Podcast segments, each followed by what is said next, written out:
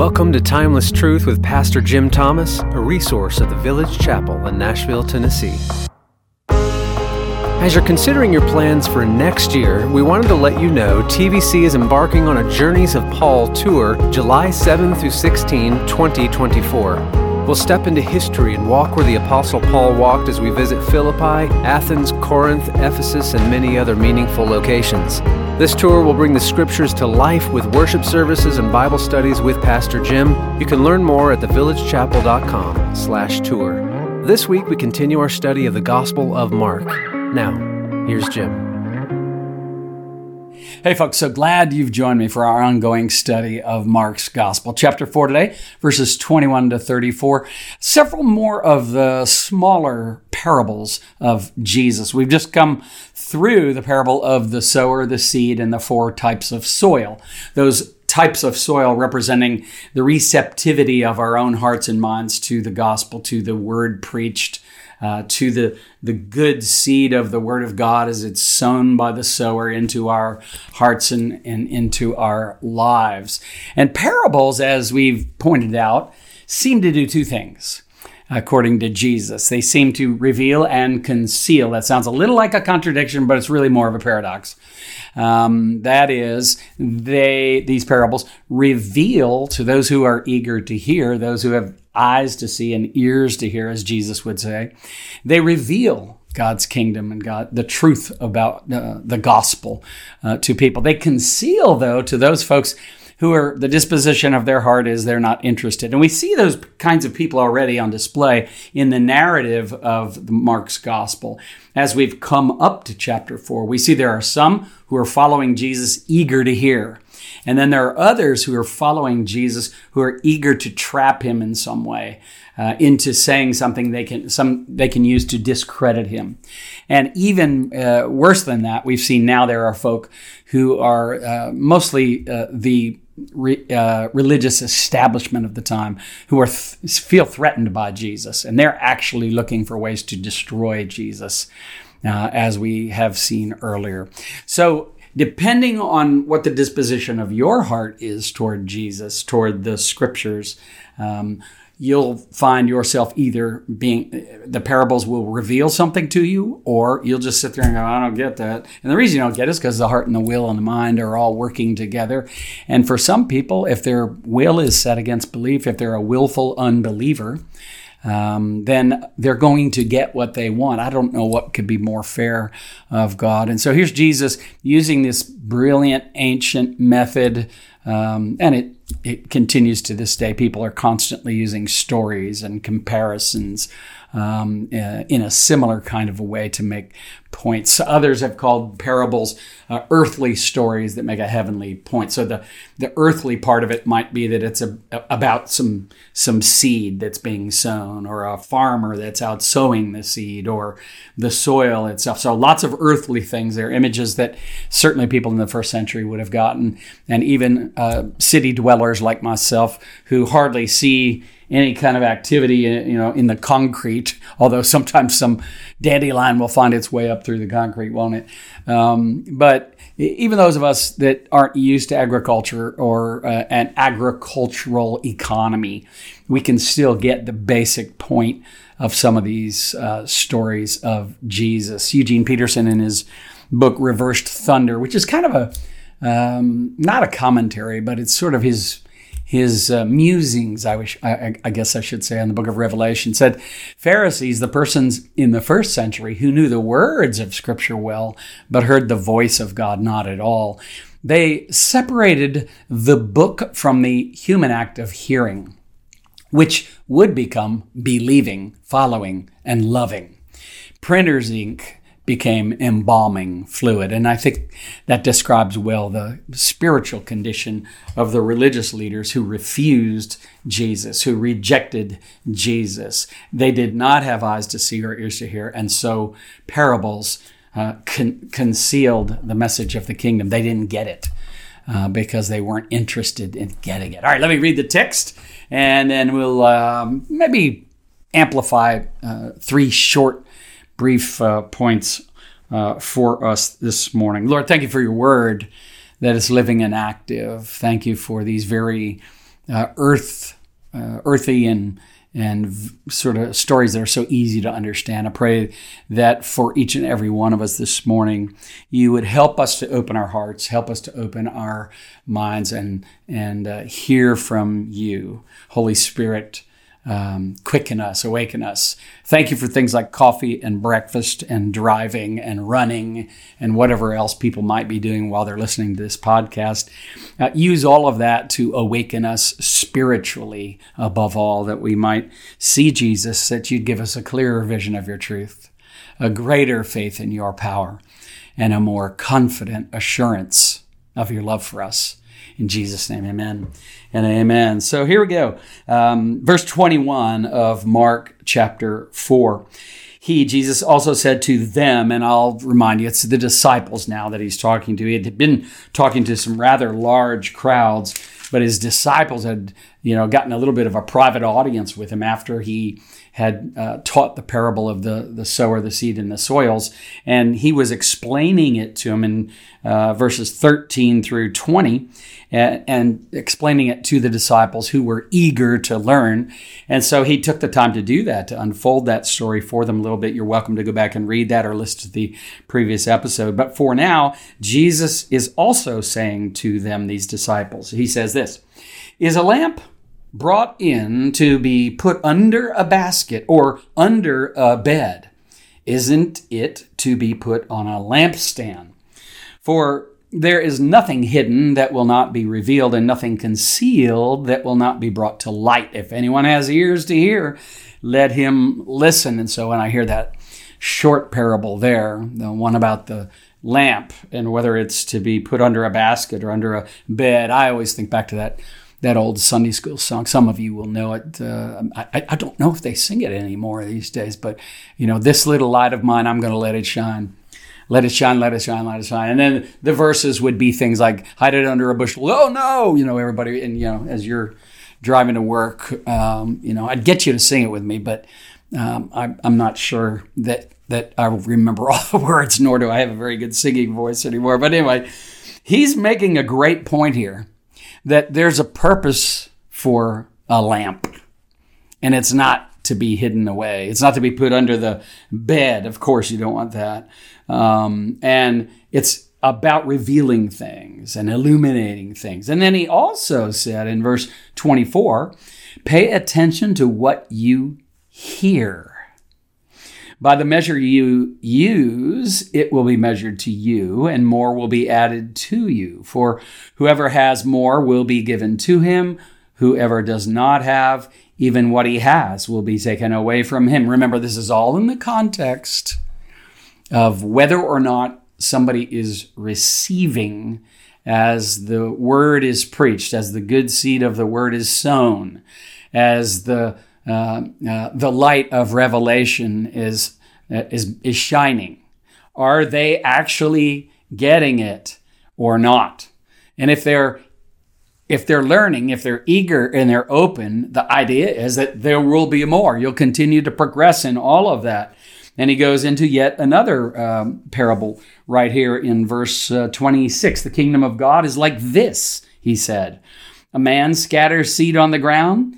He sleeps and arises night and day. The seed sprouts and grows, although he doesn't know how. The soil produces a crop by itself. First the blade, then the head, and then the full grain on the head. As soon as the crop is ready, he sends for the sickle because the harvest has come. And he said, with what can we compare the kingdom of God, or what parable can we use to describe it? It's like a mustard seed that, when sown upon the soil, is the smallest of all the seeds on the ground. And when sown, it comes up and grows taller than all the garden plants and produces large branches so that the birds of the sky can nest in its shade. And so you can see these are all very similar in a way, these parables. Uh, there's lots of talk of seeds and talk of soil and, and talk of things like light. Of course, light is so important to the growth of a plant, to the germination of a seed, the warmth of the sun, and and and all of that sort of thing. The the the kingdom of God is like the the person who has scattered seed on the ground, and that does indeed happen throughout the kingdom of God. There are preachers. There are uh, uh, in the New Testament there were apostles. In the Old Testament there were prophets. In the New Testament, additional prophets. And some, you know, some would say that anyone who is literally speaking forth uh, from the, the, the word of the Lord is speaking on behalf of God. And I think that in a general sense, that's very much true. The question is, are we receptive? Are we open? Are we learning from the Lord? And so this is really a great set of parables, all about the kingdom, all about our receptivity to the kingdom, and Jesus using parables. So what do what do these few parables here teach us this morning? Three gifts from God, three goals God has in giving them. I think that first one, verse 21 and 22, reminds us that the gift of light is for the goal of seeing. And I'll, I'll kind of use a rhythm like that in each of my little three points I want to make today as we take a look at this passage. There's a gift, and then there's a goal that God has in giving that gift. So the gift of light is for the goal of seeing what are we doing with the light that God has given us. He's shining the light. Jesus came as the light of the world. Uh, Jesus also the Word, the living Word of God, as John John's Gospel chapter one reminds us. And so we have all of these beautiful images throughout the scriptures, you know, really from the beginning all the way to the end. God is constantly working at very, very hard to reveal himself to us. You see, God is really the subject of the entire Bible. He's the primary, the fundamental subject of the Bible. It's not you, it's not me. Um, and it's not just human history, it's not just humanity. It's really the scriptures are God revealing himself to us. And if I were to sum it up, uh, I like the I like the phrase, uh, the sentence that says, you know, God has been in pursuit of a people he can call his own, and in the person and work of Jesus, he has made it possible for you and for me to become one of his sons and daughters. Now, how do you respond to that good news, that great news declaration? It's so important for us. The gift of light is for the goal of seeing. The early church uh, father, uh, Augustine, uh, was once accosted by a heathen who showed him his idol and said, Here's my God, where is thine? And Augustine supposedly replied, I cannot show you my God, not because there is no God to show, but because you have no eyes to see him. And uh, certainly picking up on what Jesus has said, uh, for him who has, you know, for, for those who have eyes to see and ears to hear. Sinclair Ferguson, in our own day and time, great Bible teacher, pastor of so many years, said the Spirit does not add new information about Jesus. He simply opens our eyes to see who he really is. If you are interested in seeing Jesus more clearly, in getting to know Jesus, in understanding this kingdom of heaven that we're reading about here in Mark's gospel, oh, just turn to him. Oh, just ask him just say, Lord, open our eyes, open my eyes, that I might see. And I find uh, that for myself, even as many years as I've been a Christian, as many years as I've been reading through the Bible each year or teaching through the Bible like I've been for so many years, there's so much more for me to learn. I can tell each and every day as I go to it, it actually makes me more hungry for more of it. And that's a good thing. Um, it's, it's, it's almost, as if feasting on it a little bit at a time increases my hunger for it. And I've, we've said that before about churches. We we encourage people when they're looking for a church, look for a church not just that feeds you, but that actually makes you hungry for more of God, for more of the gospel, for more of the kingdom of heaven. And I pray that indeed the Village Chapel is one of those kinds of churches. Verses 23 to 25 um, the second little parable there moves from the idea of seeing and light. Um, now it's the gift of ears is for the goal of hearing. And I, I said, I said this the other day. Uh, if you were with me on previous episodes, but a lot of people just use their ears. Uh, it seems like they use them more for, um, you know, hanging jewelry on, like earrings or whatever, or they, or they just use them for holding their glasses up, uh, not so much for listening or hearing. And I, I can hear, you know, some of you go, "Oh yeah, I know somebody like that," or maybe your kids are like that, or maybe your husband's like whatever. Uh, there's lots of uh, people we might point to and say that they just aren't listening or they aren't hearing. But the gift of ears, it's it's the goal is that we would hear. And uh, Jesus made that clear too when he said, "For he, for, for those who have ears to hear." Um, Peter Adam is a, an Australian uh, pastor, Bible teacher, prof- seminary professor. Had a great uh, interaction with him in uh, 2017. It's the only time I've ever met him. And um, some of the Village Chapel staff went up to a conference called the Gospel Coalition. I think it was, I think it was in Indianapolis that year or something. But uh, we were in in one of the dining halls and happened to bump into him, and he sat and chatted with us. And and uh, he was one of the one of the main speakers, and just was so brilliant. First of all, he had an Australian accent, and what's not to love about that? But secondly, he was a man of great depth, and um, and he was a gracious man, and uh, uh, still is to this day. Uh, but I just so locked into everything that he had to say, it just resonated. It was so full of grace, so full of truth, and it made me want to hear and to listen. Um, it drew me in. It was compelling. And he once said, "Hearing is a precious gift." He said, "Don't waste it on rubbish. that's that's so brilliantly said. Uh, how many voices are there vying for your attention today? Um, there'll be external voices and internal voices. The question is, what will you listen to? What will you pay attention to? You're, go- you're going to be shaped and formed today. You'll be shaped and formed by oh, billboards that you drive by. You'll be shaped and formed by, you know, if you're listening to some kind of radio station of some kind or something online or watching some kind of television or going to a movie, whatever, whatever it is. There are lots of voices vying for your attention, seeking to shape and form you as a person.